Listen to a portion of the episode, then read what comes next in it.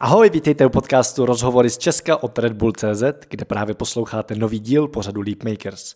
V pořadu vás průběžně čekají rozhovory s dost zajímavými lidmi od bezdomovce přes ševce, muzikanty, blogery, drobné podnikatele až po hodně bohaté lidi.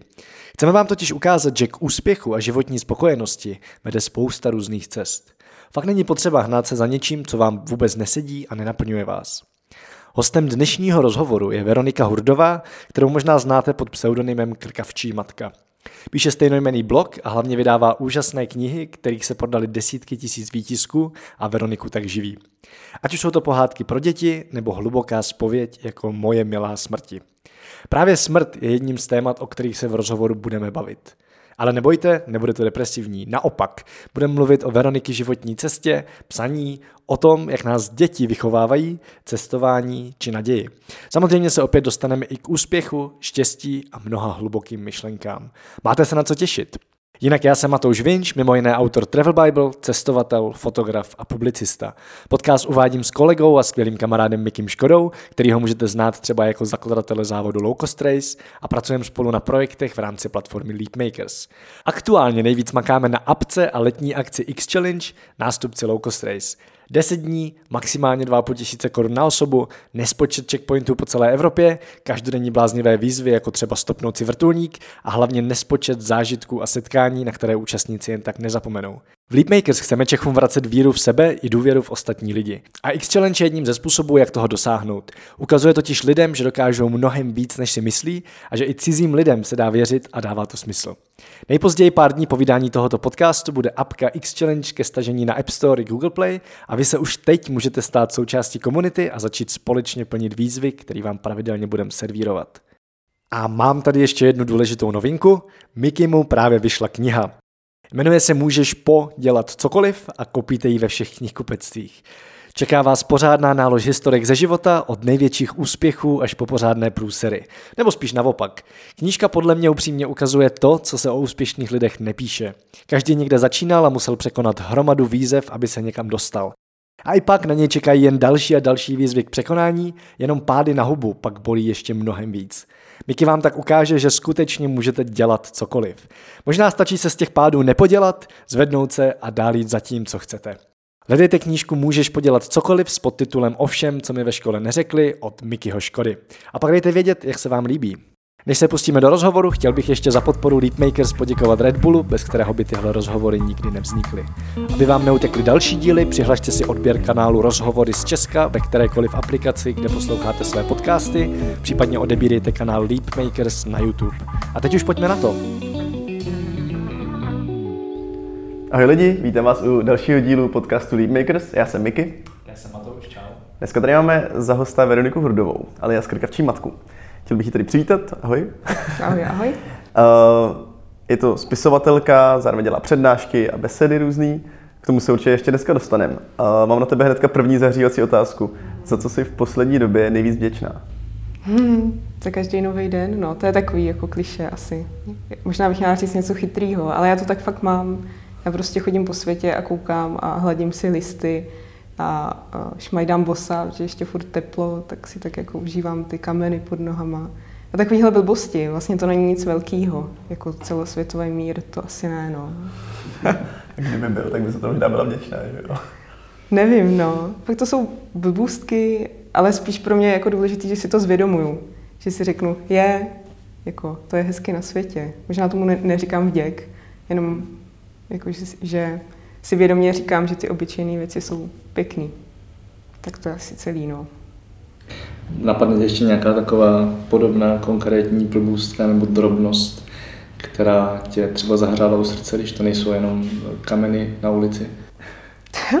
Už mám jako radost z toho, že si vyluxuju třeba, jo, ale možná jsme se mohli bavit o něčem jiným. Um, teď jsem, než jsem sem šla, jak jsem si umixovala zmrzlinu z banánů a Podařilo se mi odvalit asi 100 e-mailů za včerejšek a dnešek, což teda um, už se mi tam koupil jako dlouho, tak jsem taky ráda, že to odpadlo. Jsem takový ten čistič, co potřebuje mít nula e-mailů v e-mailové schránce. tak už mám zase klid na duši, tak na půl dne. to znám. Vyřešíš 100 e-mailů, říkáš si, mám klid. No a to právě nesmíš dělat, že jo? Jako vlastně úplně nejlepší, co je, že ty e-maily neposíláš, protože oni pak přestanou chodit. Zkoušel se třeba někdy vypnout, jako na dva týdny. Jo, jo, tak to dělám prostě půlka věcí se, já moc často ne, ale půlka věcí se jako vyřeší bez tvýho zásahu, nebo to vyplizne do ztracena, a nebo už to není aktuální a ty pak odpovíš jako na těch zbylých deset, že jo? je to bezvá, no. Jako hledám cesty, jak tady z toho uh, nějak vykročit, jak z toho utíct, protože mi tam nějak není dobře poslední dobou. Nechci, nechci trávit čas tím, že čumím do něčeho placatého, modrého, blikacího, co mm, mě vytrhává od té banánové zmrzliny a od dětí a, a od kamínku pod nohama. Hm? Co tě aktuálně nejvíc baví? Je nějaký nový projekt nebo projekt. Třeba něco nového, co se učíš, nebo něco, co tě baví? Včera jsem se naučila nový slovo, který jsem vůbec nevěděla, jako, nebo nový, uh, nová věc, který jsem nevěděla, že existuje. Jmenuje se to alpining.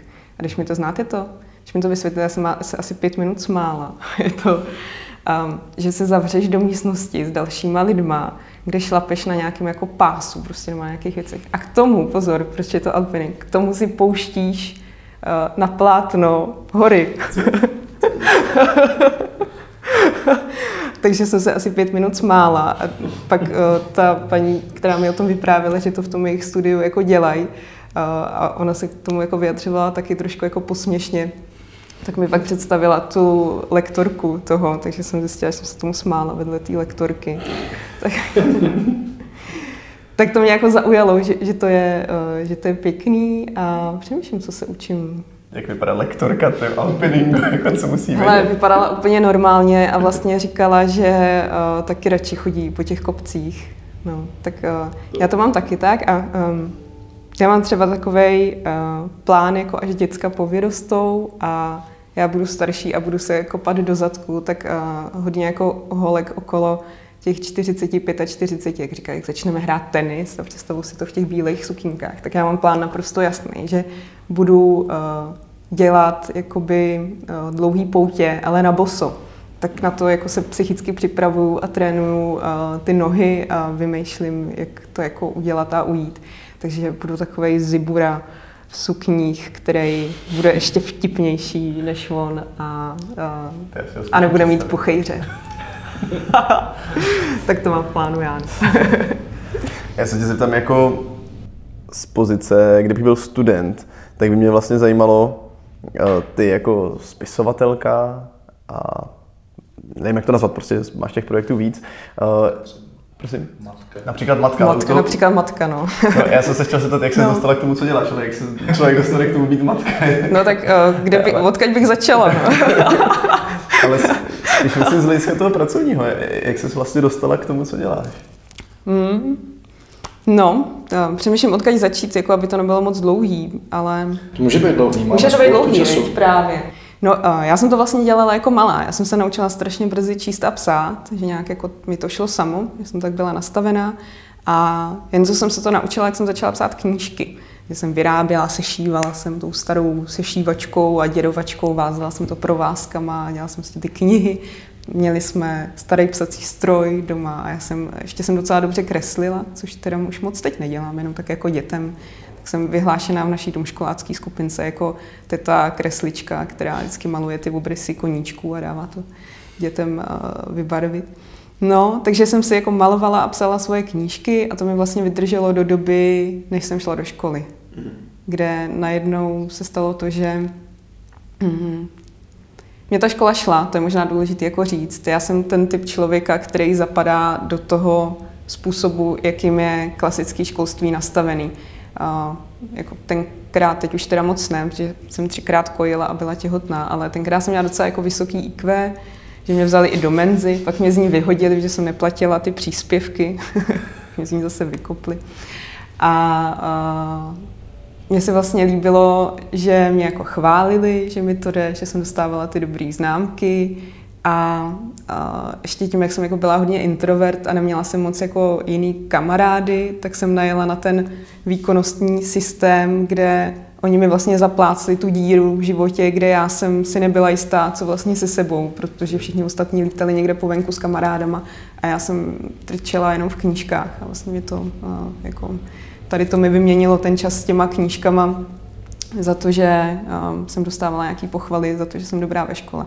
No a takhle jsem šla a šla a vlastně jsem byla že na základce, pak jsem šla na šestiletý gimpel, pak jsem šla na vejšku. Vtipný je, že po tom gimplu já už jsem jako nevěděla vlastně kam jít, protože mě šlo jako všechno, ale všechno tak jenom trochu. A, a vůbec jsem nevěděla, jako co se sebou. Tak jsem šla na sociologii, že tam jako vezmou každýho a je to takový, taková věda jako pavěda o všem. Skvělé reklamaty.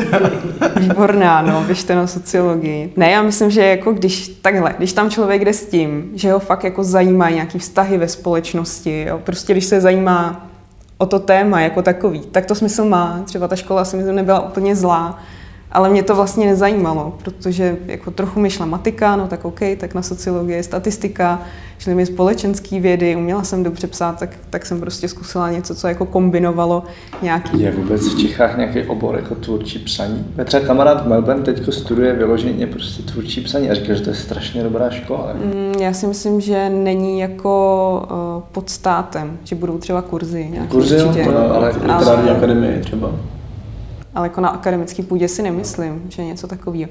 No hlavně, mm, takže mě je 35 a hlavně v té době, kdy já jsem byla jako dítě, tak nebyly žádný vzory toho, že se můžeš stát spisovatelem. Jo, jo, jo, prostě ty hezky píšeš, jde ti to, tak máš ty hezké slohovky, nebo když na vejšce, tak napíšeš jako dobrou diplomku. Tam jsem teda dostala k tomu poznámku, že je to moc jako rozverný a málo akademický, že bych se měla jako zmírnit a psát to vážnějc což je docela taky vtipný. Eh, no a v práci tak jsem psala všechny jako tiskové zprávy nebo nějaké věci, co šly prostě ven. Eh, tak to vždycky dávali napsat mě, že jsem měla na to ten cit. A v jaký práci? Uh, jo, no, já jsem pak nastoupila vlastně ve druháku na výšce do výzkumu trhu, jsem naskočila. A tam jsem vydržela asi 10 let, jako s různýma přestávkama, kdy jsem si odběhla porodit nějaký dítě. No. Hodně dneska nepřijdu. Sorry, dneska to nejde. No, tak, tak, tak to. Uh, no a um, ale vlastně už při té práci, jako ještě když jsem do ní chodila, než, než jsem z ní odešla, tak už jsem začala psát ten blog svůj. Takže uh, tam jsem se jako vrátila ke psaní a vlastně ještě před tím blogem, já teď vypadám jak jako senilní důchodce, co si vzpomíná, co kdy bylo, v, v jakém roce, ale já jsem totiž napsala nejdřív knížku, totiž. Napsala jsem, jak přežít těhotenství a to jsem psala, když jsem byla těhotná s tou první dcerou, takže to už je sedm let třeba skoro. A... Číte, že ty jsi v průběhu těhotenství psala knížku? Psala knížku, chodila jsem do práce a byla jsem těhotná. A doufala jsi, že to těhotenství přežiješ, aby ta knížka nevypadala mm. jako fake. Já myslím, že ta knížka vyšla až po narození dcery nakonec, takže asi čekali, až porodím, nebo ne. Bylo to v edičním plánu. hmm. A máš teda pocit, že ta, jako ta větší změna přišla s dětma? Jako, že ta, ten impuls dělat něco smysluplnějšího než výzkum trhu? Mm-hmm.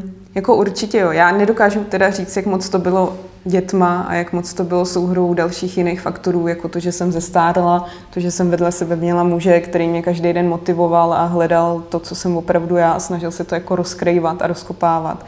Ale ty děti jsou jako určitě obrovský motivátor, jo, protože um, když jedeš a prostě oni ti dají vizitky, že jo, kde máš napsaný account manažer země koule a, a prostě ty chodíš na ty konference, jíš tam ty předražené chlebíčky a prezentuješ u PowerPointu nějaký strašně zajímavý výzkumy a tam sedí ty kravaťáci, který uh, kejvají hlavama a, a chválí tě a dostáváš velký prachy, tak prostě ti to jako lechtá to ego, dělá ti to dobře, že jo. A ty, ačkoliv ten sám obor o sobě, jako já si myslím, že marketing je jedna, nebo ten marketing, to, co teď se za marketing považuje a jak se dělá, takže je to jedna jako z nejzbytnějších věcí na světě. Že kdyby zítra zmizel, tak se asi nic nestane, nebo možná jako stane, bude, bude víc šťastnějších lidí, kteří budou mít méně potřeb a vystačí si uh, s málem a nebudou chtít být někdo, kdo nejsou. Jo. Tak to by možná jediný by se stalo. A ty si do toho vkládáš nějakou důležitost, aby ses nezbláznil.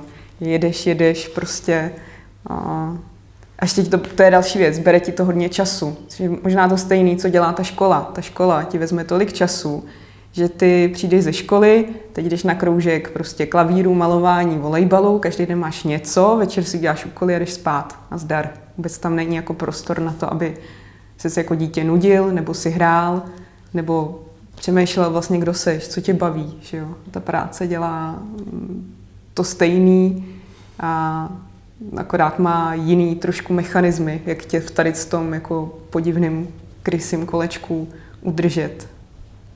No, ve škole dostáváš známky, v práci dostáváš prachy a povýšení. No. Pro tebe asi velká životní změna byla i smrt manžela. A ty se rozhodla ne se jako uzavřít do sebe, ale naopak o tom dost mluvit. A vlastně se i díky tomu asi stala známá dneska. Možná to je důvod, proč tady sedíš, možná taky ne. Mě zajímá, proč se rozhodla o tom veřejně mluvit. Mm-hmm.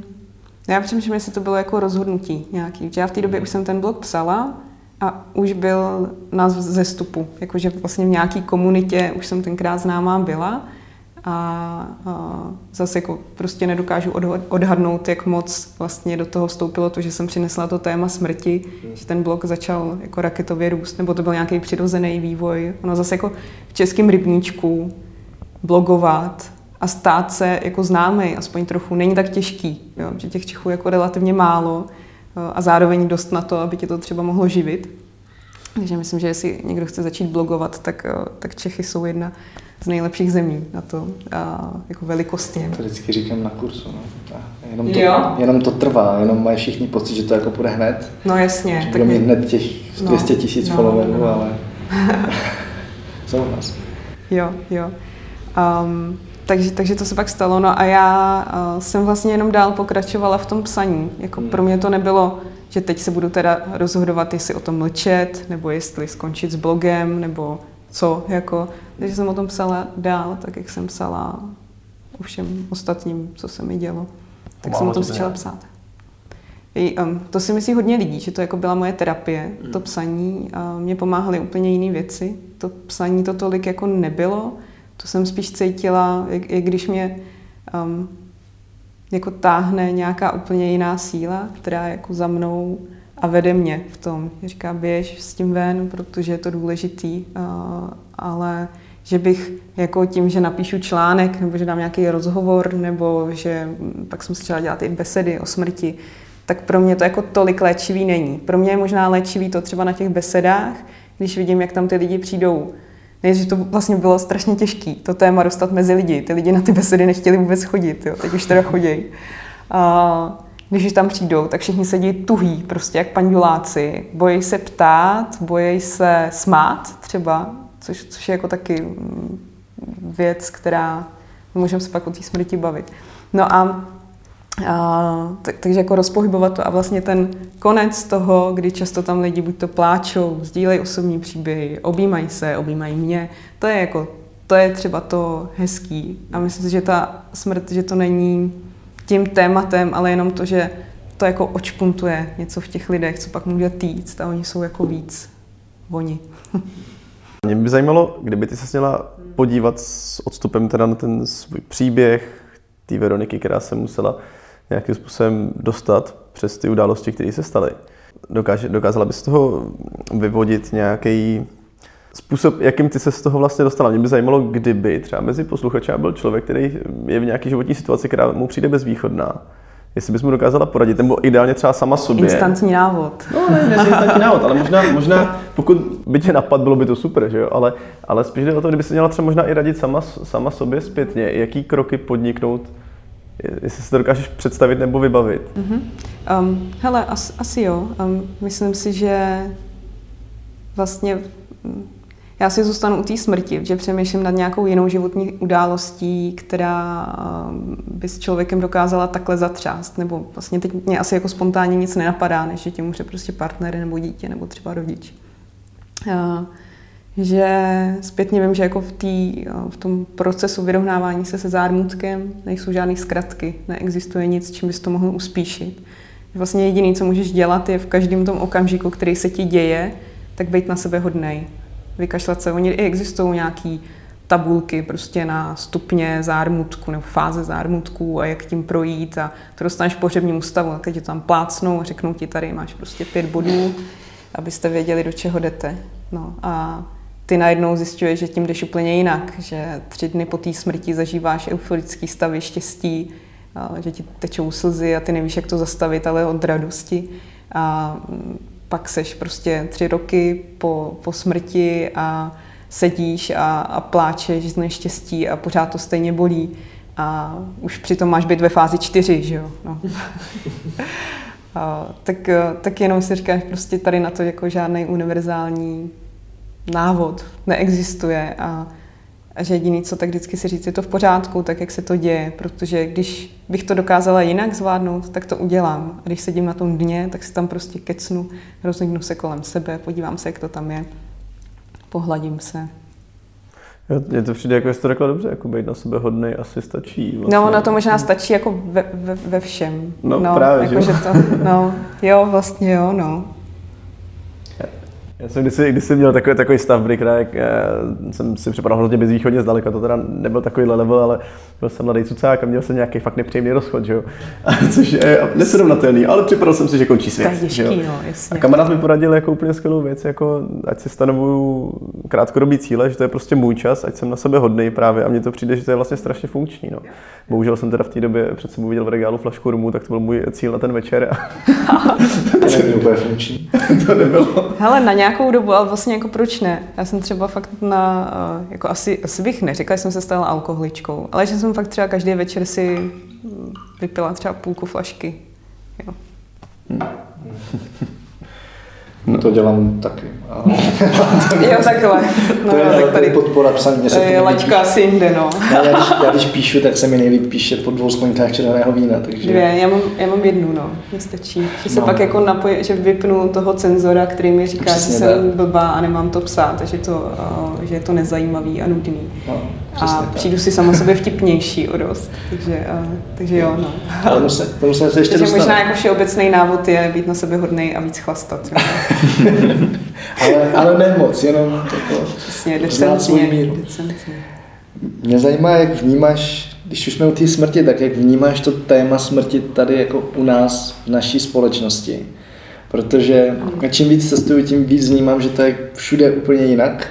A vůbec třeba i téma stáří, to není jenom jako téma smrti, ale vůbec jako i té cestě k smrti a to, co se děje potom, a, trošku mě to děsí, co, jako, jak je to tady vnímaný, jo? že tady prostě fakt, když člověk zemře, tak je to jako, hele, tady krematorium, tady máte půl hodinu, šup, šup, šup, nějak si tady vybrečte a čau, jděte pryč a už o tom nemluvte. A, a, a to mi přijde úplně hrozný, tak mě jako zajímá, jak, to, jak tohle vnímáš ty. No asi podobně. Asi z toho nejsem úplně vyděšená a vidím, že tam jsou nějaké drobné cestičky, které se dají dělat, aby se to ten pohled na smrt, jaký je tady ve střední Evropě, aby se začal měnit. A nicméně nefunguje to, že začneš někde třeba s transparentama a nutit lidem, ať juchají na hřbitovech. A, jo, že mm, vlastně je to tak hluboce zakořeněný, ten přístup k té smrti, a zároveň je to tak mm, posvátný téma, do kterého se každý jako bojí vůbec se ho dotknout, že tady tu jistotu jedinou vlastně lidem brát a vyměňovat jim to za nějaký jiný vzorce násilně, tak absolutně nefunguje. A, a myslím si, že v Čechách je to jako těžký z mnoha důvodů. My jsme, jestli se to jako nějak nezměnily ty statistiky, tak my jsme nejvíc ateistický národ na světě. Prostě. To je průšvih, že jo, protože za tím zavřením posledním očí není nic, že jo, nazdar. Um, že třeba že tady byl komunismus, který uh, vystřídal to náboženství, že, jo? že komunismus vlastně je postavený úplně stejně jako náboženská ideologie, akorát je odproštěný od těch božských prvků, takže zase jako od, odseknutí čehokoliv duchovního nebo nějaký duchovní sféry. Uh, no, co je tady ještě hloupý, že, hm, že mám pocit, že je tady vnímaný život jako úsečka.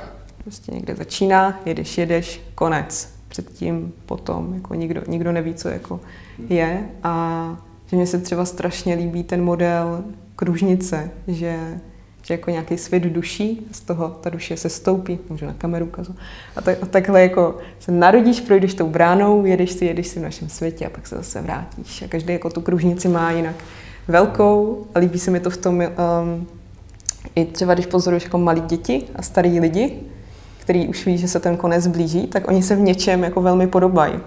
Že uh, si nedělají uh, caviky s tím, že uh, třeba odmítají věci, které se jim v životě nelíbí. Prostě malý dítě, když nechce brokolici, tak ti ji vyflusne. Starý člověk, když nechce brokolici, řekne, já to jíst nebudu, prostě já si dám tady ten bůček, že mi to chutná. Že jo? A ne, nedělají si jako starosti, co si o nich kdo myslí. Klidně si uprostřed místnosti prdnou a neumlouvají se za to. Jo? To je jako vlastně spousta, spousta věcí, co uh, mají tady ty dvě věkové kategorie, kterými jsme se jako naučili brát jako opačný konec té škály tak co mají naopak společný. Takže to se mi jako líbí, že ta, ta myšlenka. Já vlastně nevím, jak to je, ale to, že se vracíš někam, že to není, že opouštíš tenhle svět, ale že se vracíš domů, tak to je jako moc hezký. No já se na něco úplně jiného. Jak to ty Češi vnímají, no? A to jsem ti vlastně odpověděl. no, je, je, to, je to jako těžký, ale uh, nevím, tak já doufám, že tou svojí knížkou, vlastně, co jsem napsala, že jsem k tomu maličko přispěla, a že dělají skvělou práci třeba holky z organizace ke kořenům, a, který vlastně se snaží o to, aby tady bylo nějaký jako způsob pohřbívání, který je úctivý k životu, zároveň osobní a nějakým způsobem léčivý. Hospic třeba, cesta domů. No, ale je to takový poslední tabu asi v naší společnosti. Už toho spousta popadalo, jo, že um, teď se rozhodli zrušit takový ten vegetariánský pochod třeba po deseti letech, že říkali, že už jako není vlastně proti čemu demonstrovat, že to vegetariánství, to, o co se snažili, takže už se stalo normou a není potřeba už dělat nějaký vlny, tak čekám, kdy se zruší ten uh, Love Parade, že jo. Um, sexuální tabu jako nástupu internetu už asi, taky jako z povětšiny popadalo a můžeš se postavit eh, do prostřed místnosti a říct, že masturbuješ a je to úplně v pohodě, že jo, nikdo tě jako za to neodsoudí. No, ale uh, říct, že máš rád smrt, tak pořád jako na tebe budou koukat jako na divný. Já si myslím, že když ta smrt by se jako vzala, víš, že jako mně se líbí ta představa, a, nebo mám takový jako pocit, nebo nejlíp se mi to přirovnává k tomu, že jako ta smrt je že ji považujeme za nějaký jako smradlavý pytel odpadků, který se zavřel někam do skříně a ty prostě víš, že tam je a teď on, ona jako ten smrad se z toho line. Ty víš, že bys to měl jako vynést nebo se k tomu nějak jako postavit, ale nechce se ti prostě, ale přitom ten smrad v té místnosti cítíš. A mně by se líbilo jako ty dveře otevřít a říct ahoj smrti, prostě já jsem Verča a tady se pojď posadit s náma ke stolu, protože hmm, ten můj život jako bude hodnotnější. A vůbec jako to oddělování těch pojmů, život, smrt, to je, já že to bereme jako opozita, prostě, co je opak života, smrt, že jo. No. Tak já mám pocit, že je to propojený, že je to vlastně jako to tež. Ty jsi říkala, že pokud tu smrt pozveš ke stolu, tak život bude hodnotnější. Tak v čem bude ten život hodnotnější? Mm-hmm. Mm. Hele, teď se tam budou drát spíš jako slova, než že bych to nějak citovala. Myslím si, že pokora je jedna z těch uh, věcí. Když jako myslíš na to, že jsi smrtelný, a ne v tom blbým slova smyslu, že si říkáš, Ježíš Marian, to jako nemůže vylézt z baráku, aby mě nepřejela tramvaj, ale v tom, že ta smrt existuje, že, uh, že tě to čeká, že předtím neutečeš, tak uh, máš jako mnohem větší úctu ke všemu, co tě potká. Možná, jak jste se na začátku jako ptali, tu děčnost tak tě to vede k té vděčnosti a za každý nový další den, jenom z té radosti, jako že jsi tady. Um, to ještě dělám jako takový úchylárny, jo, že si třeba uh, večer říkám, co kdybych se zítra neprobudila. Je to v pohodě. Je v pohodě to, jak jsem ten den dneska odžila. A jako naštěstí si většinou řeknu, že jo. A nebo i když se tam stalo třeba něco špatného, co bych jako udělala jinak, tak si řeknu, ty jo, no, tak stalo se to a odpustím sama sobě že se tak stalo a říkám, tak třeba budu mít ten další den na to, abych to zvládla jinak. Hmm, je to i v nějakých jako složitých situacích, třeba s dětma, kdy ty si řekneš, ty co když je to naposledy, kdy ho vidím takhle se vstekat.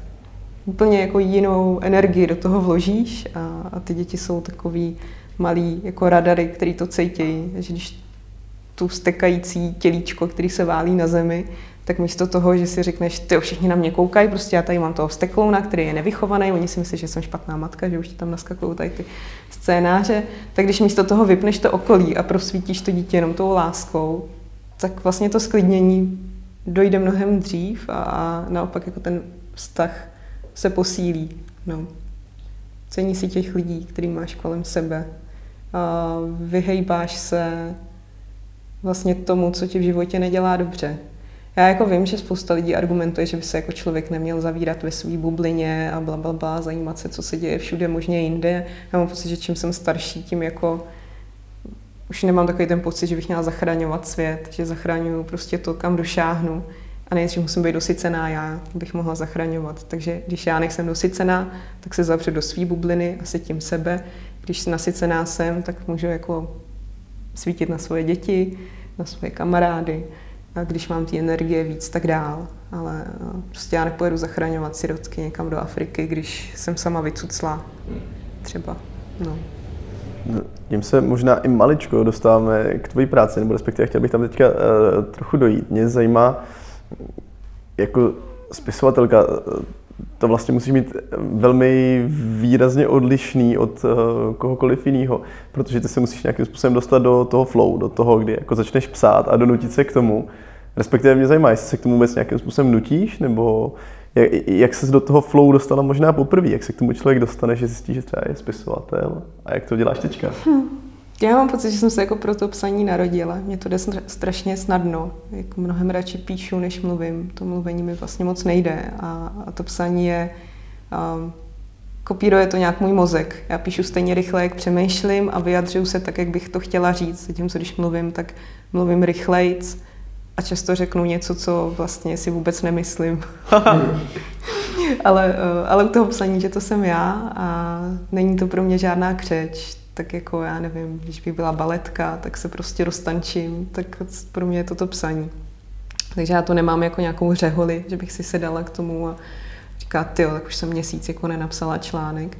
Zároveň já jsem sama sobě ředitelem, takže tam nemám to, že by na mě klečel nějaký eh, nakladatel s tím, že už to teda musím dopsat a, eh, nebo nějaký, já nevím, ten blok vlastně není komerční, takže tam není, že bych musela jako plnit nějaký plán a zobrazovat nějaký obsahy a, a tak. Já píšu jenom, když jako chci, když mám čas. A druhá dobrá věc je, že mám ty děti, protože já jsem s nimi přes den a oni jdou v 9 spát a já mám okénko od 9 do 12, který můžu využít. No to jsi se sakra produktivní, že jo? protože to musíš jako, když něco chceš udělat, tak prostě sedneš a jedeš.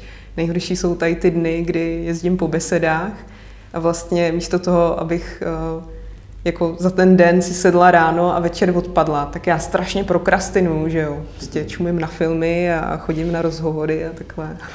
co, co vlastně teda dělají tvoje děti teďka, když jsi pryč? Jak, jak to funguje? Ale běhají si někde po lese s babičkou a s dědou. To já mám uh, vlastně oboje dvoje pravrodiče ještě žijou, ale už jsou všichni v důchodu a všichni jsou hlídací a hlídají všechny tři děti, takže jsou úplně nejlepší a máma a mima děkuju. A když se vrátím ještě teda k tomu flow nebo k tomu pracovnímu procesu, jak teda to vypadá, co, má, máš nějaké podmínky, co si potřebuješ stanovit, a nevím, zatáhneš žaluzie, nebo si pustíš muziku, nebo něco, máš nějaký... Máš si to víno. Víno, jasně, víno. Mně se dobře dělá v noci, jsem jako sova, takže mám ten režim takhle nastavený, že no, venku je tma, nikdo mě neotravuje, nic se neděje. A, a potřebuji si vypnout všechny eh, sociální sítě a tak, ale já jsem teda teď Facebook jako dost omezila, že tam mám vlastně všechno zablokovaný, takže už mám pocit, já už tam vlastně nepotřebuji lézt, protože tam jsem sama. takže jako na svůj soukromý Facebook skoro nechodím. A, takže aby mě nic nerušilo. Um, a většinou mám k tomu nějakou hudbu puštěnou a občas píšu a koukám na film že jsem takový jako multitasking, že já třeba jako nevydržím koukat na film, že já musím koukat na film a u toho si třeba číst, že na mě ten jako film málo. No. že potřebuji jako víc uh, zahltit nějaký jsem si chvíli říkal, jako, že jestli nemluvíš o mně, i jak jste jako dělala knížky v dětství a tak, a teď to s tím psaním a to s těma sociálníma sítěma si říkám úplně stejně. A teď si zmínila tady ten film. V žádném případě. to bych možná opisoval, co říká v tom filmu. jiné by fungovalo. No, jasně. A ne, není to těžký. A já zase těch knížek, víš co, já napíšu jednu knížku za rok a já třeba, mě to trvá tři měsíce napsat mm. nějakého nepravidelného psaní po nocích, takže to zase jako není, hmm, není to tak velká práce. Jako vlastně s tím blogem mám mnohem víc práce. Nejvíc práce mám jako s blogem, s odpovídáním na různé jako zprávy okolo toho blogu, což je neviditelná práce, ale zabere to strašně času. A s plánováním besed, který jsem se jako snažila outsourcovat, ale vlastně jsem to nedokázala, protože jako sladit mě, moje uh, mentální, fyzické kapacity, Eh, logistický plán, umístění dětí a možnosti babiček, tak já to jako nedokážu předat. Že vlastně jako to předání tady toho, té agendy by mě zabralo víc času, než když to udělám sama. No, tak, takže, takže tak to. Tři měsíce neprodaný obsaní, já mám odestal snížku za čtyři měsíce, tam bych začal. Mi Albatros dal nějaký deadline. Jo, jo. Musím makat. Já jsem si vytáhl tady jeden citát z tvého webu. No, to si máš, jich tam, máš jich tam strašně moc, ale ten, tenhle si mě zaujal dost a je to něco, s čím také docela to souzním. A je to ber tolik, kolik potřebuješ, ne víc. A dávej tolik, kolik můžeš a ne víc. A zajímá mě, jakým způsobem poznáš, jestli nebereš nebo nedáváš víc, jak to jako poznáš sama o sebe. Mm, já mám docela dobrý indikátor a to je moje břicho. Mě začíná být špatně od žaludku, když se děje něco jako když se dostanu z rovnováhy. A což neznamená, jako, že by to byly výkyvy nálad. Jako jasně jsem někdy víc veselá, někdy méně, méně veselá. Ale když se jako děje něco, co vlastně nesouzní se mnou, tak mě začne být zle. Takže to mám takhle jednoduchý. A můžeš trochu tu myšlenku rozvést celou, teda jako co, mm. co si pod tím představit? No tak uh, tom ber, kolik uh, potřebuješ a ne víc. Uh, pro mě se to vlastně shoduje jako s nějakou myšlenkou minimalismu, kde já furt si tak jako testuju, co ještě můžu ze svého života ubrat a budu pořád šťastná, ne víc šťastná. Uh, já už myslím, já jsem jako byla minimalista ještě dřív, než někdo vymyslel ten termín, že jsem vlastně furt se jako zbavovala nějakých krámů. A, a teď to mám tak, že nevím, my třeba v tom našem bytě už bydlíme přes dva roky, ale vypadá to, jak když jsme se tam právě nastěhovali. Jo? Už to, táta byl takový, že mi pomáhal při tom stěhování, on jako kutil, tak mi všude začal dávat poličky nějaký, prostě nakoupil fiké poličky a začal tam dávat. A jsem říkala, tati, to mi tam nedávej ty poličky, já nemám ty věci, jako, který bych na to dala. On, počkej, nic, to se ti bude hodit, uvidíš. No tak my tam máme ty poličky a furt jsou prázdný a já vlastně přemýšlím, že bych je zaplnila. A pro mě možná, jak ty se ptal na to flow, to je jedna jako z důležitých věcí. Já potřebuji mít prázdný prostor. A protože pro mě to je, jakmile mám jako prázdno, ať už jako fyzicky, ale i v hlavě, nebo v té e-mailové schránce, jak jsem říkala, tak pro mě to je jako, oh, tak teď je tady prázdno, tyjo, tak čím to zaplním prostě, čím zaplním ten prostor, co tam dám a já jako hodně funguji v tom kreativním módu. Teď je otázka, jako, jestli to je jenom mojím nastavením, nebo takhle jsme nastavený každý. Když se podíváš na dítě, tak každý dítě je nějak kreativní, furt jako vymýšlej prostě. My tomu říkáme, že zloběj, že jo, ale oni pořád něco vymýšlej. A, a no, tak tady to, tady to mě jako baví vlastně, plnit ten prázdný prostor jako něčím jiným než, než těma krámama. A je to i s dětma hezký vlastně. Když máš jako prázdný obývák, tak místo toho, abys tam uh, uklízel nějaký bordel, tak víc tancuješ. Třeba. no a když se vrátíš k tomu dávě, kolik můžeš? Jo, promiň, musíš se vracet. Já to budu vracet. Vždycky rozváš. Dávej, kolik můžeš a ne víc. No. Tak to je právě um, asi ta myšlenka o tom zachraňování těch sirotků. Já jakoby, jestli mě něco uh, to mateřství naučilo, tak je, že já musím být v pořádku. Že jakmile jsem srovnaná já, tak fungují ty drobné věci u nás doma. Jakmile já jsem nějak rozkolísaná, tak nejdřív potřebuji opravit sebe. A, a že, že lidi mají jako často pocit, že. Když jako budou páchat někde nějaký dobro, takže vlastně ten svět bude dobrý. Ale já si myslím, že nejdřív musíme opravit každý sebe, abychom byli jako zacelený, rovný, měli za sebe sundaný všechen bordel, který si sebou taháme a že ten vesmír je takhle nastavený. On nás sem nějak vyflusl, prostě nahatý, krásný a dokonalý. A my vymýšlíme furt nějaký ptákoviny, prostě něco, musíme si kupovat věci, musíme se za někým stát, jako musíme něco, něco, prostě furt se někam ženem a že podle mě jako to kouzlo je v tom jako zůstat, zůstat takový, jaký jsme byli, protože jsme byli narozený správně a jakmile se začneme jako moc od sebe odchylovat, tak ten vesmír se strašně rozkolísá. A že já si myslím, že bychom ho měli držet v takových drobňoučkých vlnečkách, který uh, jako hezky plavou a, a že taky jako, že ten vesmír, když takhle vrní, tak je spokojený, že to tak má být. Mě by zajímalo, na webu o sobě píšeš, že jsi vždycky byla ta divná svým způsobem No. a že na rozdíl od té minulosti se za to teďka nestydíš, tak Hmm. za tu divnost. Mě by zajímalo, co se v tobě změnilo, jak se to, jak se to posunulo. No, změnilo. No, já jsem si jako prošla tím, že jsem byla šikanovaná jako dítě a, a v té době jako takhle zpětně jsem za to vděčná, když tenkrát bych to tak jako určitě nepojmenovala, protože mm, jsem začala, vlastně začalo mi být jedno, co si o mě to okolí myslí, že ať jsem udělala, co jsem udělala, tak stejně jsem byla divná a nikdo se se mnou nebavil. Takže jsem se jako odstřihla od těch lidí a dělala jsem si svoje věci. Um, pak to vlastně přešlo do toho, že když jsem někdy na vejšce se to zlomilo, že jsem si jako nasadila masku extroverta a začala jsem prostě být takový ten jako šašek zábavný, který už jeho musel být a, a tak. Ale i tak jsem jako divná byla.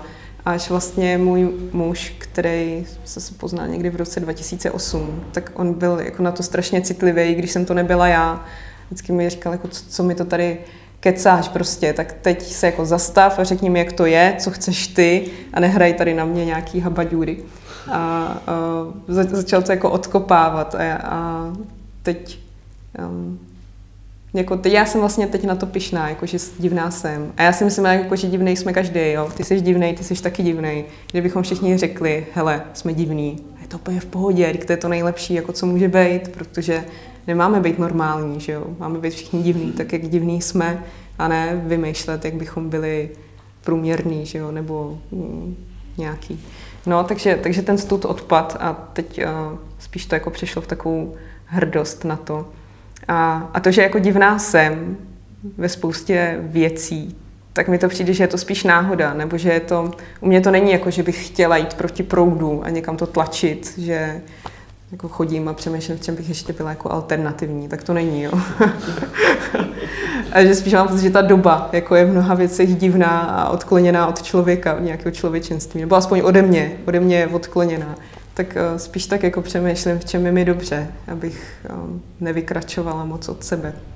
A co si myslíš teda, že by to tvoje mladší já na tebe říkalo, na to, kým jsi dneska, kdyby tady vedle tebe takhle seděla ta mladší Veronika, prostě, co by, co by na tebe řekla, jak by na tebe možná koukala? Já jsem byla docela takový, uh, takový cynický dítě, no, tak možná by si říkal, co to tady je za krávu, co to vykládá. Já nevím, tak asi bych měla říct, že by na mě byla pyšná, ale těžko říct, no. nevím. Já, jako mně stačí, že na sebe pyšná jsem já, asi nepotřebuju, uh, aby mi to schvalovali všechny moje mladší verze uh, mýho já. Já to mám spíš tak, že jako, jako zpětně, co vlastně jediný dokážu zhodnotit, že zpětně jakýkoliv svoje mladší já bych pochválila, že jsem jako vděčná za to, že se stalo to, co se stalo, protože teď jsem se sebou ráda a myslím si, že bych taková, jaká tady teď sedím, nebyla, kdyby se to všechno předtím nestalo. To je, to je možná jako to. U tebe dost vnímám, že jedno z těch témat, o kterém taky píšeš a který řešíš, je výchova a vzdělávání. No, A no. zajímá mě, jak to vlastně vnímáš v souvislosti s tím, co jsi teď říkala, že jo, prostě je v pohodě být divný, je v pohodě být sám sebou a přeci jenom jako rodič má většinou člověk tendenci těm dětem jako něco předat a teď jako kde najít tu hranici, co ještě předávat, kde je nechat, aby byli sami sebou. Hmm.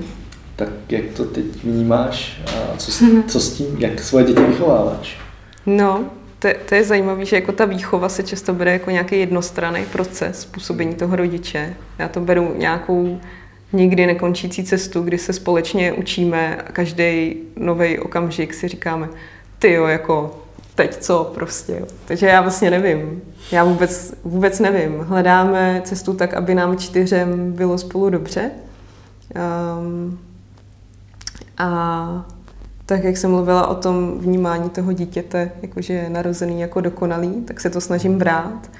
Um, nepotřebuji asi na své děti žádné škatulky, nepotřebuji vědět, jestli jsou ADHD, nebo latentní autisti, jak říká moje sestra, nebo uh,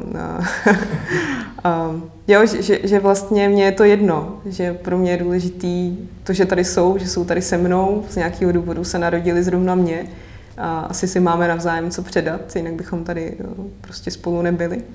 A, a hledat ty cesty, jak jako uh, si navzájem moc neublížit a že pro mě třeba i ta, ta výchova, vůbec jako to slovo výchova mi přijde zvláštní v tom, že já nevím, třeba, tak, tak mi řekněte, jo, co, si, jako, co si představíte pod slovem výchova, nějakou jako definici stručnou. Dá se říct definice? Asi definici asi nepředstavím. A já to hlavně taky nevnímám jako jednostrannou věc, takže... No, tak jasně. Nevím. Ale tak jako bez...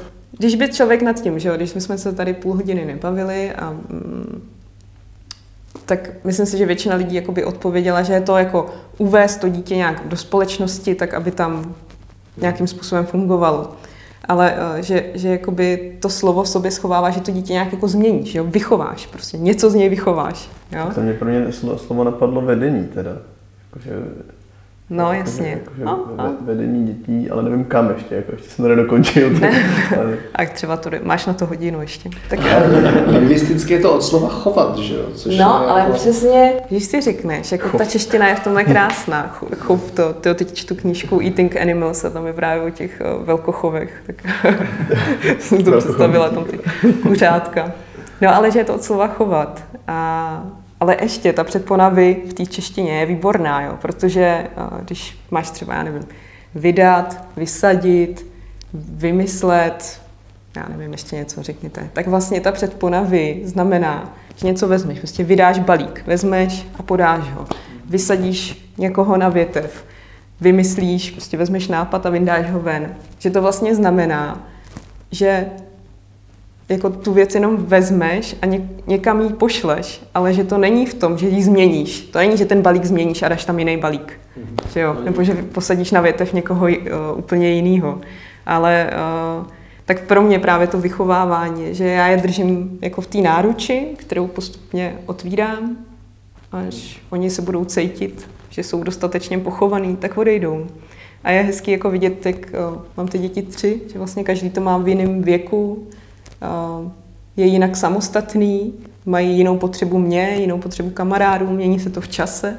A, a no, proto mě jako tolik vlastně štvou všechny ty škatule, do kterých ty děti házíme. Jakože že v Čechách je to do tří let, musíš být s matkou a kdo dá dítě dřív do školky je divný, kdo ho dá později je taky divný, od sedmi let musí jít do školy, kdo do té školy nejde, tak je taky divný a, a tak. No. Takže... Ty jsi ještě říkala jednu věc, že uh, teda se z nějakého důvodu narodili tobě, takže si asi no. máte něco předat, takže předpokládám, že nějakým způsobem asi věříš minulý životy, nebo pochopil jsem to správně? Mě zajímá, jako co stalo za, tohle, za, to, za touhle větou, co jsi řekla. jo, věřím, no. Tohle vnímáš vlastně. Um, věřím, vlastně jsem se o to nikdy nějak jako hloubš nezajímala a až po smrti Honzíka tak mi přišla do ruky knížka Mnoho životů, mnoho mistrů, se to jmenovalo. A, já jsem spíš jako takhle. Dřív jsem jako na to věřila, ale nějak jako dohloubky jsem se tím tématem nezajímala. A oni tam strašně hezky, uh, napsal to nějaký doktor Weiss, uh, americký psychiatr, který léčil lidi pomocí regrese. A jedna ženská se mu v té regresi začala vracet do minulých životů spontánně a on pak tady tu metodu jako používal na léčení dalších pacientů. A mně se tam hrozně líbila myšlenka, že lidi se jako v těch minulých životech často potkávali, že se ty skupiny duší rodí často pospolu, ty, kteří si mají něco předat a něco spolu vyřešit. A je strašně zajímavý, že já aniž bych tady ten koncept znala, tak jsem vždycky u Honzy a u té své nejstarší dcery měla pocit, že my už se známe jako tisíce let, že jsme se jako milionkrát potkali a teď jsme tady zase znova spolu. No, tak um, vlastně to, že tomu věřím, tak mi pomáhá ve strašně moc věcech, jako ve zpracovávání toho mýho vztahu se smrtí nebo s tím zážitkem, s tím blízkým setkáním, s tou smrtí, kterou vlastně, no ono to taky, tak jak jste se ptali, tak ono to vypadalo jako, že já už to mám vyřešený, že jsem vlastně jako prošla nějakým tunelem a už jsem na konci a teď UPA prostě začíná život nebo něco. Takový a... tři roky, takže to asi... No, ale víš co, ale já si myslím, že ani za pět let, ani za no, 50 no právě, let to nebude jako Právě, hotový. si říct, že to je vlastně krátká doba, že jo? Jako- no, no jako obecně ten, ten lidský život, že já spíš jako, mm, víš co, že mě píšou lidi, a kterým třeba jako umřel někdo nedávno a říkají, jak ty jsi to jako zvládla a já vlastně teď vůbec nevím a vidím jenom to černo a, a jak, jak se to jako dělá, že tím projdeš a jsi pro mě vzor nebo motivace, prostě, že to jde. Já říkám, ty ale já jako nejsem na konci, to prostě takhle není. Já spíš to mám jako v obráceně, jsem si z té smrti udělala kamarádku a já chodím a furt mi tady sedí někde na rameni a klade divný dota, dotazy. Jako, tak co když dneska je ten den, kdy umřeš, jo? třeba. No. Se ještě vrátím k té výchově, protože hodně vnímám, že... Ty jako, to nepustíš, já k tomu nemám vůbec co říct, ne, protože, jako, počkej, potom nic počkej. nevím. No. já hodně vnímám, že ten proces, jak jsi říkala, je obou strany, že často jako dítě vychovává rodiče. Tak no, ježiš, no. tak, mě zajímá, tak mě zajímá, co se od svých dětí zatím naučila. Mm-hmm. Já, já mám pocit, že jsem byla dřív takovej jako kamínek s hodně ostrýma hranama a bylo mě všude plno a na všechno jsem měla názor a do všeho jsem měla potřebu jako se montovat. A byla jsem hodně i negativistická, že, že někdo něco řekl a já jsem říkala, no, ale co když prostě něco. A teď už jsem taková, že uh, jednak ke spoustě věcí jako ani nemám potřebu se vyjadřovat, víc mlčím, se vždycky jenom vypovídat takhle někam na rozhovor, ale jinak vlastně toho moc nenamluvím. Mám obroušenější ty hrany, uh, jsem mnohem smířlivější, nejsem zlostná vůči jiným lidem, Hmm. No, tak to mě třeba učí. No, um, myslím, že každý dítě jako učí něco jiného. No, třeba přijímat to jinakost. To mi přijde dobrý. Pořiďte si hodně dětí, protože si myslím, že když má jako člověk jedno dítě, tak máš pořád pocit, že ty, když něco uděláš, tak to dítě díky tomu nějaký bude. Že je to nějaký jako výměna něčeho. Že pak se ti narodí jiný, ty děláš to stejný a ono na to vůbec nereaguje a pak se ti narodí třetí, který ti ještě jako zboří všechny uh, koncepty a tam jenom stojí, že říkáš si, jo, tak od čeho já tady jsem. A pak si uvědomíš, že tam seš jenom od toho, aby si jako kolem sebe rozlíval nějaký pole lásky, ve kterým se všichni pohybujete. A že když tam to dítě v sobě má ten správný receptor, který mu to tam jako rozcinká, tak ono tam rozkvete, ale když to tam nemá, tak to tam nemá. A je to úplně v pohodě. No. To pole lásky. Já jenom přemýšlím, jak si to představit zase z pohledu toho mého racionálního já, když bych... Což je nějaký ezotermín, Ne, ne, mně si, mně si to samozřejmě líbí, já si to asi dokážu představit určitě, ale, ale tak stejně. Uh, mě zajímalo, jak si to představit i je racionálně, jestli byste Hele, to mám, popsat jo. konkrétně třeba. Mm-hmm. Já mám v hlavě jako rozmyšlený takový článek, už ho píšu asi půl roku, ještě jsem nenapsala ani písmenko, ale o lásce vlastně. Uh, že mám pocit, že jako ta láska je vnímaná hodně majetnicky ve smyslu jako uh, já tě budu milovat, když ty něco. Že je to takový jako, jako vztah, a se říká miluješ, vztah, odpadky. vztah dvou lidí. Jasně, třeba to máte nastavení takhle doma, nevím. Um, a no, takže, takže že je tam jako nějaká reciprocita. A já to vlastně tak nemám. Já si myslím, že jako od své podstaty jsou lidi narození jako žárovky. A ty prostě jenom svítíš. A svítíš nehledě na to, jestli někdo kolem tebe je nebo není. A když se ty žárovky přiblížejí a ty jejich světla se protnou, tak vznikne něco jako mnohem svítivějšího, krásnějšího. Ale když ta jedna žárovka zhasne, tak to neznamená, že ta druhá musí zasnout taky. Nejsou jako paralelně zapojený nebo já, sériově, nebo jsem nedávala pozor na fyzice.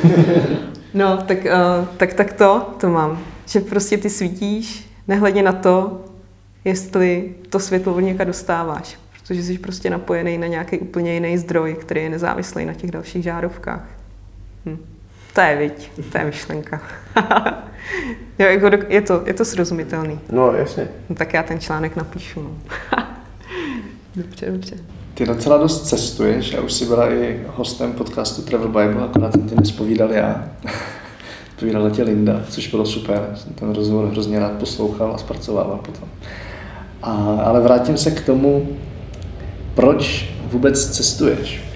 No, ty tam máš ještě tak, že vlastně jako máš takový ten dream job, že prostě nejen, že se živíš psaním, ale ještě do toho můžeš v podstatě libovolně cestovat i s těma dětma. Hmm. Ale zajímá mě, proč vlastně, proč jako jezdit někam pryč. Hmm. Tak jako můj největší důvod je, že když jsem na jednom místě, v Čechách vlastně, když jsem moc dlouho, takže přestanu být všímavá k některým věcem, které se tady dějou a přestanu být za ně vděčná. A, a proto musím odjet, abych jako vylezla jako ta žába z toho svého hrnce, kde se pomalu vaří, tak prostě vylezu z té pokličky a jdu se podívat na ten hrnec zvenku, jaký to je. No a, a je to tak, že a, jako buď to v té cizí zemi vidím, co u nás funguje a tam to není a mě to hrozně chybí, a nebo naopak, že si jako vozím ty věci odinat domů a podle toho, jak mi jako zbývají síly, tak se to tady snažím pra- praktikovat nějak. Když jsme byli ve Španělsku, tak tam se mi strašně líbilo, jak se všichni objímají a šahají na sebe, tak jsem fakt přijela a všechny jsem ušahávala. A vydrželo mi to asi dva měsíce. A pak jsem to přestala. No. Tak. Stačí na Moravu občas, na Jo, jo, jo, to je hezký, jak vlastně jezdím s těma besedama, tak uh, včera, jak jsem byla v Havlíčkově Brodě, tak to už se jako blíží té Moravě a už se tam nalejvalo víno před besedou. A to je vidět, že už, už se tam objímalo a bylo to, no. no, to je pravda. Jakým způsobem teda cestuješ, když už cestuješ se třema dětma? Mm. Tak pro spoustu lidí je to něco nepředstavitelného. Mm-hmm. Um, no, uh, Hele, vlastně jsme nějakýma jako pokusama omylama došli k tomu, že nám nejvíc vyhovuje odletět letadlem někam, kde je větší teplo, jak tady. Tam si počíme auto, protože já jednak ráda řídím a jednak s těma dětma, který ti ujdou pět kilometrů, tak je jako poměrně složitý se přepravovat nějakým MHDčkem a navíc často vlastně nám to dává tu volnost, že můžeme bydlet někde v úplném zapadákově, kde prostě nikdo není a děti tam mají někde výběh do lesa a tak. A tam si počíme auto a takhle třeba měsíc a půl někde jako jsme a vždycky třeba tak za týden se někam posuneme a myslím si, že jako vlastně ty naše přesuny jsou čím dál pomalejší, takže jednou jako dokonvergujeme k tomu, že budeme třeba dva měsíce na jednom místě, ale myslím si, že tam by zase byla potřeba ta komunita, protože zase jak ty děti rostou, tak mají větší potřebu kolektivu a vím, že ten měsíc je třeba strop a že pak už se musíme někde napojit k někomu, aby chvíli aspoň cestoval s náma. Protože ne, že bychom jako se štvali navzájem, to vlastně ne, ale uh, že jim se pak stýská vlastně po nějakých kamarádech, že potřebují nějaký dětský prvek tam. Mně je to celkem jedno, no, jak jsem jako... Já si vystačím sama. Nepotřebuju úplně tak často ty lidi, no. Mě by zajímalo, máš eh, v tuhle chvíli nějaký těžký, nebo v tuhle chvíli, eh, obecně, klidně mm-hmm. i mhm. dlouhodobě, máš nějaký těžký chvilky, který tě trápí, který tě třeba i brzdí od tvojí práce nebo od těch dětí? Mm-hmm. je to jako nějaký hledání balancu v té práci. Bylo hezký, jak ty jsi řekl, že mám ten dream job tak ono je to docela vtipný. Jo. Jsem měla předevčírem uh, sraz s kamarádem, s kterým jsme se neviděli jako třeba dva, tři roky a mezi tím ten blok vyrostl. On říkal, ty máš úplně přesně, ty máš jako dream job, kdy to je sen každýho, jako si takhle cestovat, že jo, mít, být s dětma, psát si, kdy chceš, nikdo na tebe netlačí, prostě nemáš žádný deadline, nic, děláš si úplně, úplně co chceš, že jo, ještě za to máš dobrý peníze. A já jsem říkala, no, ale jako pro mě ten dream job není v té náplni, té práce. Pro mě je to v tom, že teď tady, taková, jaká jsem a jaká je moje životní situace, takže jdu souladu s tím, co mě baví. A když se to za dva roky změní a můj dream job bude se tamhle někde hrabat v zemi a okopávat biomrkev, tak to bude to ono, jo. A klidně budu prostě tam někde v nějaký vesničce uh, v Pošumaví. A se ptal na něco jiného. No. Dal jsem, dal jsem se, co tě trápí. co mě, co mě trápí. Odrý, odrý, jo, jo, jo. Dobrý, to no. dobrý. no a právě někdy mě jako, já bych asi, nevím, jestli bych řekla trápí, ale že jsem takovej hledač rovnováhy, kde občas si toho na sebe navěším moc, třeba s těma besedama a, a dám si jich prostě hodně a že si, no přesně takový ten spasitelský syndrom, jo, že teda splním všechny očekávání a všude, kde mě chtějí, tak tam přijedu a stejně já stihnu objezdit třeba třetinu toho, jako kam mě pozvou, stejně to jako nedávám. A pak jsem unavená a pak si za to nadávám a slibuju si, že příští uh, období to udělám jinak a pak to stejně udělám. Ale uh, pracovně, ty jo. Hmm. To právě Možná... vůbec nemusí být pracovní. Nemusí to být. Já myslím, že se ptáš na práci. To byl jen příklad. hmm, jako přemýšlím pracovně ještě občas, myslím, že se jako nedokážu vždycky dobře vyrovnávat s kritikou. Že občas, když mi to sáhne jako do něčeho osobního, mě jako nevadí, když mě někdo šťourá do názoru, to jako klidně pojďme do mě, ale když eh, jde jako do mě jako do osoby, aniž by k tomu měl nějaký zjevný důvod, hmm. tak um, že, že pak na to jako myslím. No, a, a to mi nedělá dobře. Teď jsem udělala právě, jsem si smazala Facebook z mobilu, abych do toho nečuměla přes den, že třeba když si děcka hrály, tak já jsem šla a odpovídala jsem. A teď jsem napsala pár takových jako článků, který z nějakého důvodu spoustu lidí naštvalo a měli jako potřebu se k tomu vyjádřit. A já jsem si říkala, tyjo, tak teď jim to všem vysvětlím a budu tam odepisovat. Jenže ono to je jako, to je nekonečný, že jo? Ty něco odepíšeš a on zase něco odepíše. Vlastně je ta, ta představa, že jako skrz sociální sítě změníš něcí, něčí názor je naprosto lichá, že jo? Ty lidi tam přijdou s nějakým nastavením mozku a nikdy v té diskuzi nedojdete k tomu, že ten druhý by řekl, aha, no jo, tak vlastně je to, že jo, takhle je to jenom takový jako masturbování ek, který se tam předhání, kdo je chytřejší a kdo použije složitější větnou stavbu. No a takže jsem si to jako říkala, ty nemusíš jako všechno komentovat, nemusíš už všeho bejt, tak to pust, ono to nějak jako bude, nějak se to vyřeší.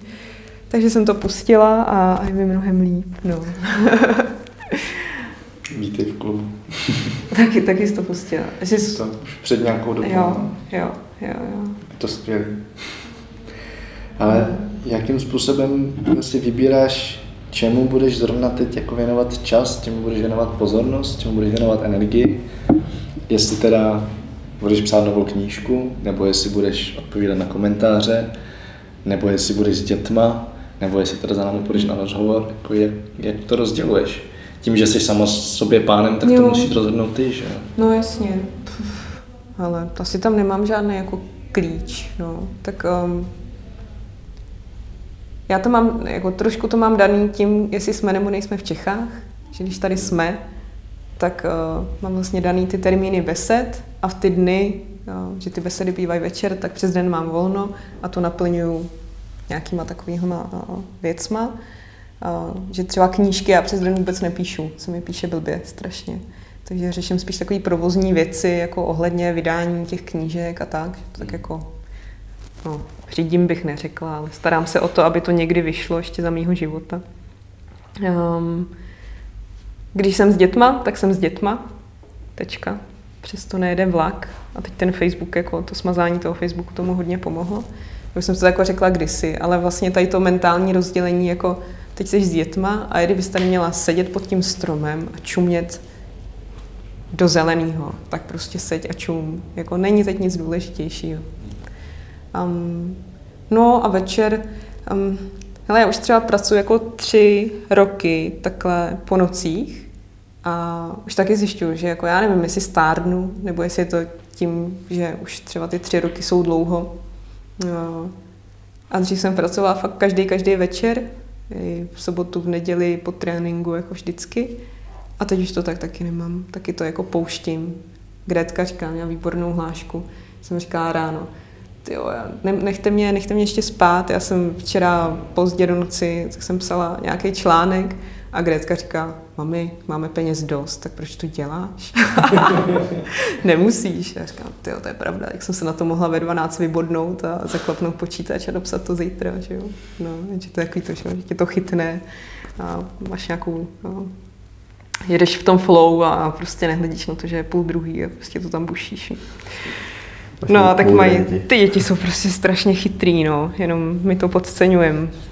Říkáme, že jsou neskušený, ale oni vědějí mnohem víc. no a pokud teďka vlastně žiješ tím, že máš, že, že vlastně můžeš věnovat energii, čemu chceš, no, věnuješ se dětem, věnuješ se mm, vlastně knihám a besedám a tak dále. Pokud někdo by chtěl mm, tak trošku kopírovat tvůj životní styl, nebo pokud bys pro někoho byla inspirací a někdo by to chtěl mít podobně, co měl udělat takový člověk jako první krok? Myslím, že by se na to měl v první řadě vykašlat, protože jako být jako já nebo kopírovat něčí cestu není ta jeho cesta. Já, víš co, jako já píšu o nějakém životním stylu, který já žiju, a, ale furt se tam snažím spát to, říkám, hele, tohle je můj život a já se snažím inspirovat tím, že jako můžeš, že můžeš takový život žít, který jde s tebou v souladu. Není to o tom, že teď tady všichni začneme chodit bosy, přestaneme jíst maso a budeme učit děti doma. Prostě to není o tom. To je o tom, že já jsem takhle šťastná a když takovej nedomrlej střízlík s průměrnou inteligencí a omezenýma kapacitama to zvládne, tak to zvládne kdokoliv z vás. Prostě běžte a jako kterýkoliv střípek z mého příběhu vám tam zapadne, v něčem vás inspiruje na té vaší cestě, tak si to, eh, tak si to odneste. Takže tohle se tam snažím dávat. A ty jsi ptal ještě jednou, se zeptej. Ne, já na to možná spíš jako no. navážu, protože mě se Jo, na tu líbí... cestu, jo. Když no. to chtěl někdo Hmm. Mně se líbí, že říkáš jako OK, tak jako člověk by se na to měl vykašlat, protože každý má tu svoji cestu, hmm. což s tím naprosto, naprosto souzním.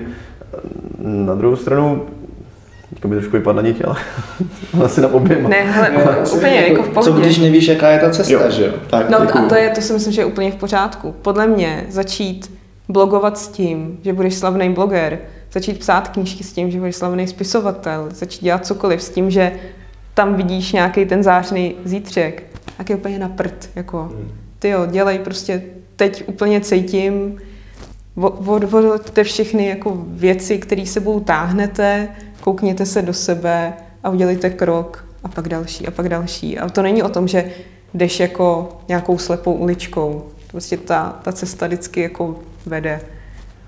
Jo, to, to je to tam, super, kam no. máš, ty, ty vlastně nenaříš na to, jako OK, nekoukejte na ten výsledek, to znamená být slavný bloger, ale, no. ale že se k tomu musíš dostat teda nějakou tou cestou ně, nějak jako vykračovat no, postupně no, a, a hledat Oni ty věci to. přijdou, že jo, jako když člověk chvilku zavře pusu a, a zpomalí hlavu, tak, tak to začne jako chodit samo, že jo, než když jako upěnlivě po něčem, to asi má takovou zkušenost každý, že když něco jako moc tlačíš, tak pak se začnou dít jako divné věci, které vlastně do toho příběhu nezapadají. No. Takže by se člověk měl prostě spíš zastavit a udělat nějaký krok, jako no, spíš náhodný, než... Hele, možná jo, jo, jako Bůh ví, jak to, možná Bůh to ví, ale uh, jak, jak to tady je, jo, tak třeba je to fakt jenom o nějakých drobnostech. Já si ani nemyslím, že je nějaký jako velikánský smysl života, který by nás tam jako někde uh, v dálavě čekal. Jo? Že možná je to jenom o tom, abychom jako byli radostní a veselí a hodně se milovali a to je celý. Jako. To musí být nic, jako, že zachráníš planetu nebo že, to já nevím, že budeš slavný. To asi nikdo, to už nikdo nechce být, ne? Ani z těch mladých. To jsme chtěli my být jako teenageři slavný, ale myslím, že, že ty mladí už to tak nemají. Možná, já nevím. No. Pořád některý, jo. jo, existují takový. No, možná. Ale... To by nebyla superstar. To je pravda, to by nebyla A spoustu takových divných pořadů, to není jenom superstar. Já vím, že máš docela dost načteno. A lidi dneska bohužel čtou mnohem méně, než by číst mohli.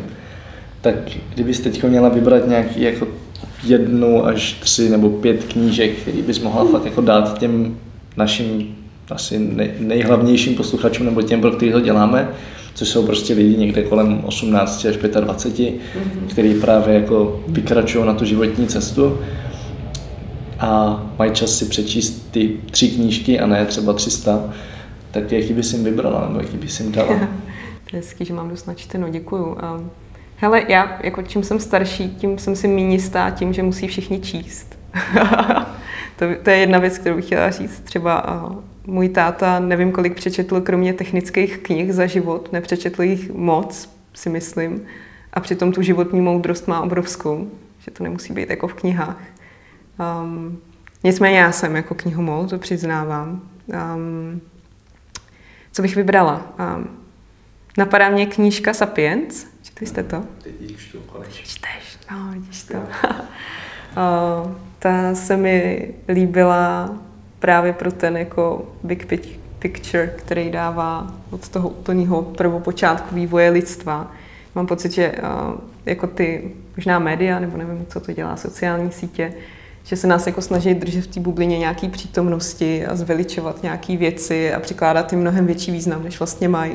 A když se ale podíváš prostě na ten průřez uh, toho vývoje lidský rasy, tak je to všechno hrozně legrační, že jo. A nebo že si uvědomí, že se máme čím dál líp třeba, jo. Zatímco, uh, když by se teď probudil jako tabula rása a jenom si přečetl pár nějakých titulků v novinách, tak si řekneš, ty kam jsem se to narodil, že jo, to je strašný, tady být nechci.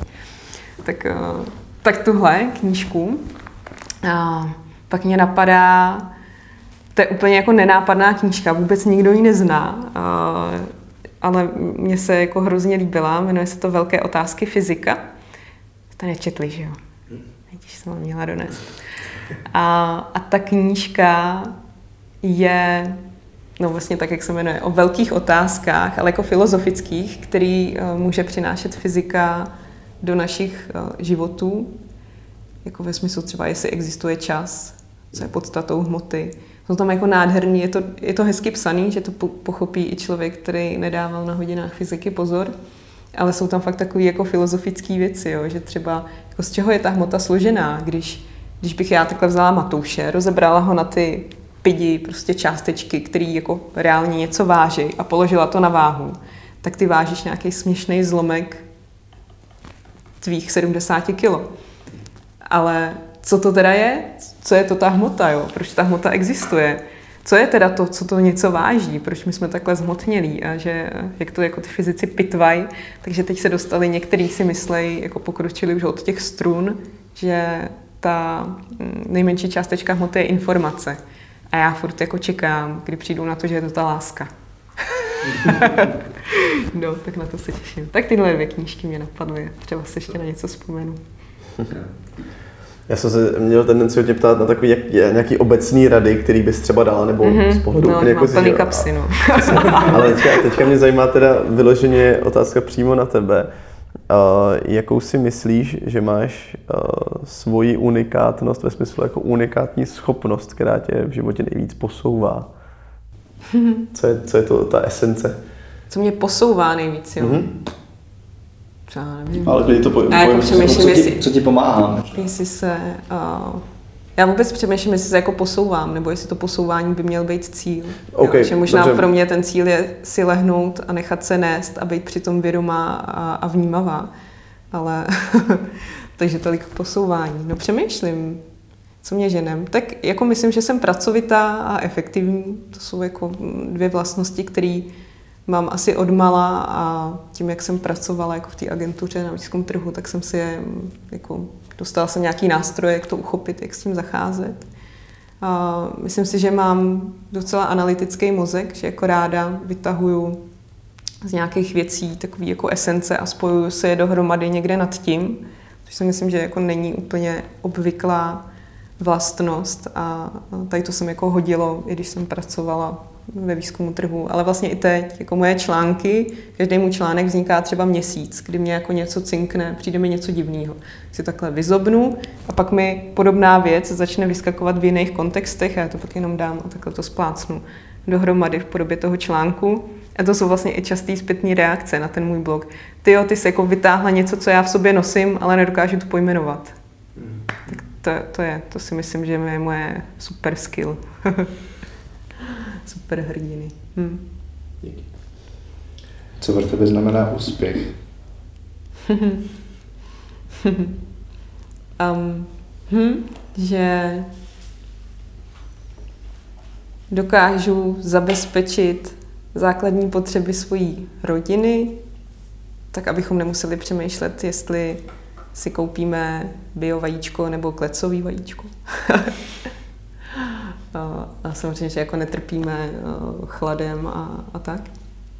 Um, ale jinak vlastně nic. No já čím dál, to je možná jako zajímavá, když jsme se po hodině a půl k tomu dostali, zajímavá věc, že um, že pro mě vlastně ten úspěch, že víš, že se říká jako úspěšná blogerka, jako takhle vždycky někde uvádějí, prostě úspěšná spisovatelka, prodala desítky tisíc knih, bla, bla, bla, samonákladem.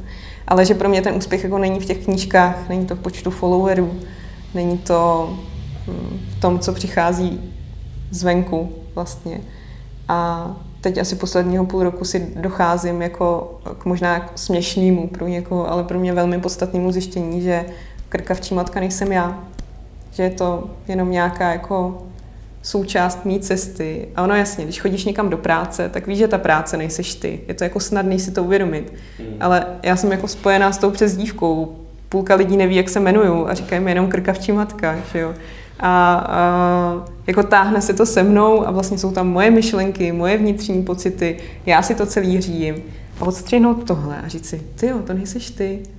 A teď jsem právě na podzim jsem došla do fáze, která je jako výborná. Já už si přijdu úplně jak nějaký zenový mnich díky tomu, jo, že uh, vím, že když by se stalo, že se jako probudím zítra ráno a všichni, někdo jako spálí všechny ty knížky, smaže všechno, co jsem napsala, tak mě to neublíží. No, budu to pořád já. Já se jenom zvednu a půjdu dělat něco jiného. No. Takže, takže takhle, jako, takhle to je, no. A já jsem to poprvé někde nastínila, jsme byli na takovém uh, retreatu, krkavčí retreat se to jmenuje, jsme pořádali pro mámy s dětma a tam jsem o tom jako poprvé začala mluvit a ty ženský říkali, hele, to nemůžeš veru, jako teď prostě, že jo, ty jako plácneš někam na Facebook svoji myšlenku a to má strašný dosah a teď to mění jako životy lidí a to nemůžeš jako pustit. Já říkám, ale můžu. ale můžu. A, a právě jsem říkala, tak půjdu někam třeba roznášet kafe, jo, že já nic ještě neumím, tak, tak něco jako takového vymýšlím. Říkají, no ale počkej, a tak jako nemůžeš jako z toho takhle, že jako spadneš vlastně. Říkám, ale nespadnu, tak prostě budu dělat radost těm lidem, kteří tam přijdou si dát to kafe. A to je úplně stejný, jako já, já jsem furt ta žárovka, jak jsem na to ptal, která svítí. To, že teď svítím a je na mě napojený skrz Facebook jako spousta lidí, kteří si to můžou brát, tak to neznamená, že když se odpojím od Facebooku a budu svítit jinde, že to bude jako míň. Já budu svítit pořád stejně. No. Dokázala byste nějak sformulovat své nejdůležitější hodnoty? Ne, nevím. Originální odpověď. nevím, ty jo.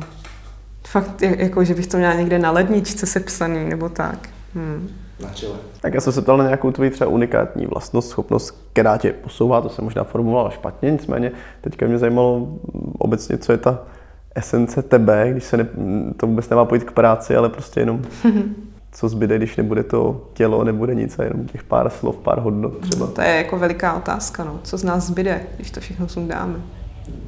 To já fakt jako vlastně nevím. Já to vlastně pořád ještě sundávám, já nevím, co tam je pod tím. Myslím si, že je to nějaký proces, který možná nikdy jako, že to ani nestihnu za toho života a že to všechno sundám, až se zase vrátím zpátky mezi ty dušičky, no. že to bude to ono. hmm. Jako pro mě ta hodnota je si k tomu nějak blížit. A já vím, že teď všichni jako onlineoví uh, koučové si berou tři tisíce za to, aby z tebe vytáhli uh, to, kdo doopravdy seš, ale um, já nevím, jako pro mě toto není kec, no, a mm, je to taková jako každodenní drobná pečlivá práce na to, abych jako byla vnímavá k tomu, co si sebou táhnu navíc. A některé ty věci se odhazují snadno, ale u některých to snadno nejde, že si ani nevšimneš, že to je navíc. Že to je s tebou tak srostlý, si říkáš, to jsem já, to jsem já, tak rychle Pomáhá si toho všímat. Hmm. Uh-huh. Um, pomáhá mi No, mě teď, mě teď jako napadá právě to odpojování se, ten minimalismus, ale jakoby ten, uh, i ten informační. Já třeba už asi deset let nemám televizi, noviny žádný nečtu, už asi pátým rokem nečtu ani novinky na iDnesu. Já jsem vlastně jako už úplně z takového toho hlediska akademického, jak jsem úplně jako debil. No. Protože já vlastně nevím, jako nevím nic, jo. A, a vlastně jak odpojuju jako tady ty věci, odpojuju se od těch systémů. To je možná jako to je jedna z těch podstat toho blogu, jo? že já, jak jsem takový šťouralín, tak napadám takový ty status quo, ve kterých buď to žijeme strašně dlouho, nebo jsme se do nich narodili a nějak si jako společnost reprodukujeme. a přestáváme být všímaví k tomu, jestli s náma jako laděj, jestli nejsou divný. Jo, to je možná ten důvod, proč já jsem v tolika věcech jako takzvaně alternativní, protože já se pořád ptám, říkám si, je tohle to normální ještě, patří to k nám, co je naší podstatou, jak bychom to dělali, kdybychom nebrali ohledy na sociální tlaky, na to, že nám to někdo jako řekl, že to takhle dělat máme. Právě ta knížka Sapiens, že je tady na to skvělá, tady na to bourání jako těch uh, status quo, o čem si myslíme, že je normální, jenom proto, že je to naše kultura nebo součást naší společnosti. No. Pro mě na to ještě lepší než knížka Sapiens byla cesta do Japonska. Kdybys někdy měla pocit, že už ti všechno přijde normální, tak jdi do Japonska. Jasně. tak jo. Úplně geniální. A vlastně to tady zmiňovali Tomáš Heisler, že eh, cesta na Okinawa, že vlastně taky mu jako ukázala spousta tady těch věcí, že vlastně se uvědomila, ale tady řešíme fakt jako strašné blbosti, ale neuvědomujeme si, že některý z těch jako úplně běžných věcí, na kterými nikdy nepřemýšlíme, jsou vlastně divný, že to jako někde je úplně jinak. Že? No jasně, Tomáš Eisler je super ukázka toho, on je taky takový ten ukazovač no. absurdit doby. No, tak to, má, to máme uh, asi s Tomem společný. Hm. Já mám za sebe poslední otázku. No. Jednoduchou samozřejmě. Z nějaký hodnoty, co mám na ledničce. Přesně, přesně. Jsi teďka šťastná? Já si cítím, že jo, no. proč, jo. proč si myslíš, že to také? hmm. Jak přemýšlím, jak moc věcem se vracet a zpátky, co jsem tady všechno řekla, ale nevím, že pro mě, tak já možná se vrátím k té fyzice, jo. tak to vnímání času, tak je strašně zajímavá jako čas je vlastně hrozně zajímavá veličina, protože na rozdíl od jiných veličin, jako je třeba hmotnost, hustota nebo já nevím, takovéhle věci, tak čas je smyšlenka lidského mozku, kterou jsme si vymysleli pro to, abychom mohli jako něco dělat. Ale už i ty fyzici začínají přicházet na to, že čas vlastně jako neexistuje a že je to soubor jenom nějakých jako teď, teď, teď, teď, teď. A já, když jsem jako schopná se tady do toho předsvaknout, že teď tady s váma sedím, a je to teď, teď, teď, tak je to jako mnohem jednodušší být šťastný. Mnohem jednodušší, protože jsi jenom spojený s každým tím teď. A každý to, co uplynulo, tak zahodíš a vezmeš si to nový. A vlastně vstupuješ jakoby bez strachu do té budoucnosti, ne, nelituješ minulosti, což neznamená, že se třeba jako nevracíš, ale um, nemáš tam nějaký takový pocit té fatálnosti. A mě ještě jako s tou smrtí vlastně se ten život hrozně zcvrknul, že mi připadá těch třeba 70 let, co tu budu. Já myslím, že tady budu díl, že jsem klikač, ale um, že mě to jako přijde směšně kratoučký, že nemám čas na to být v nějaký zlobě. No. Ty už tady naznačila myšlenku toho, že by někdo spálil všechny tvoje knížky, hmm. tak to pojďme dovést úplně do absurdity, že by fakt... Tak to, jako, pojďme to udělat. pojďme to udělat. ne, ne, ne, to je podle mě pálení jakýchkoliv knih jeden z nejhorších hříchů. Ale pojďme to dovést do extrému v tom, že by fakt jako se s nějakým způsobem smazali všechny tvoje myšlenky, všechno, co si kdy, kde komu i řekla, ať už tady v rozhovoru, tak někomu prostě na ulici a měla byste možnost předat světu jednu jedinou myšlenku. Tak jaká by to byla? Vylezte ven a usmějte se. Něco takhle blbýho. Jako, nevím, objímejte stromy a dejte pusu svýmu muži a tak. Ne, to je fakt, to není, podle mě to není v něčem velkým. Jako, myslím si, že ten Bůh není takovej filuta, že to zamýšlel jako s náma velmi jednoduše. Takže, uh, hm, no, tak, tak. tak moc děkujeme za rozhovor. Díky. Já taky děkuju.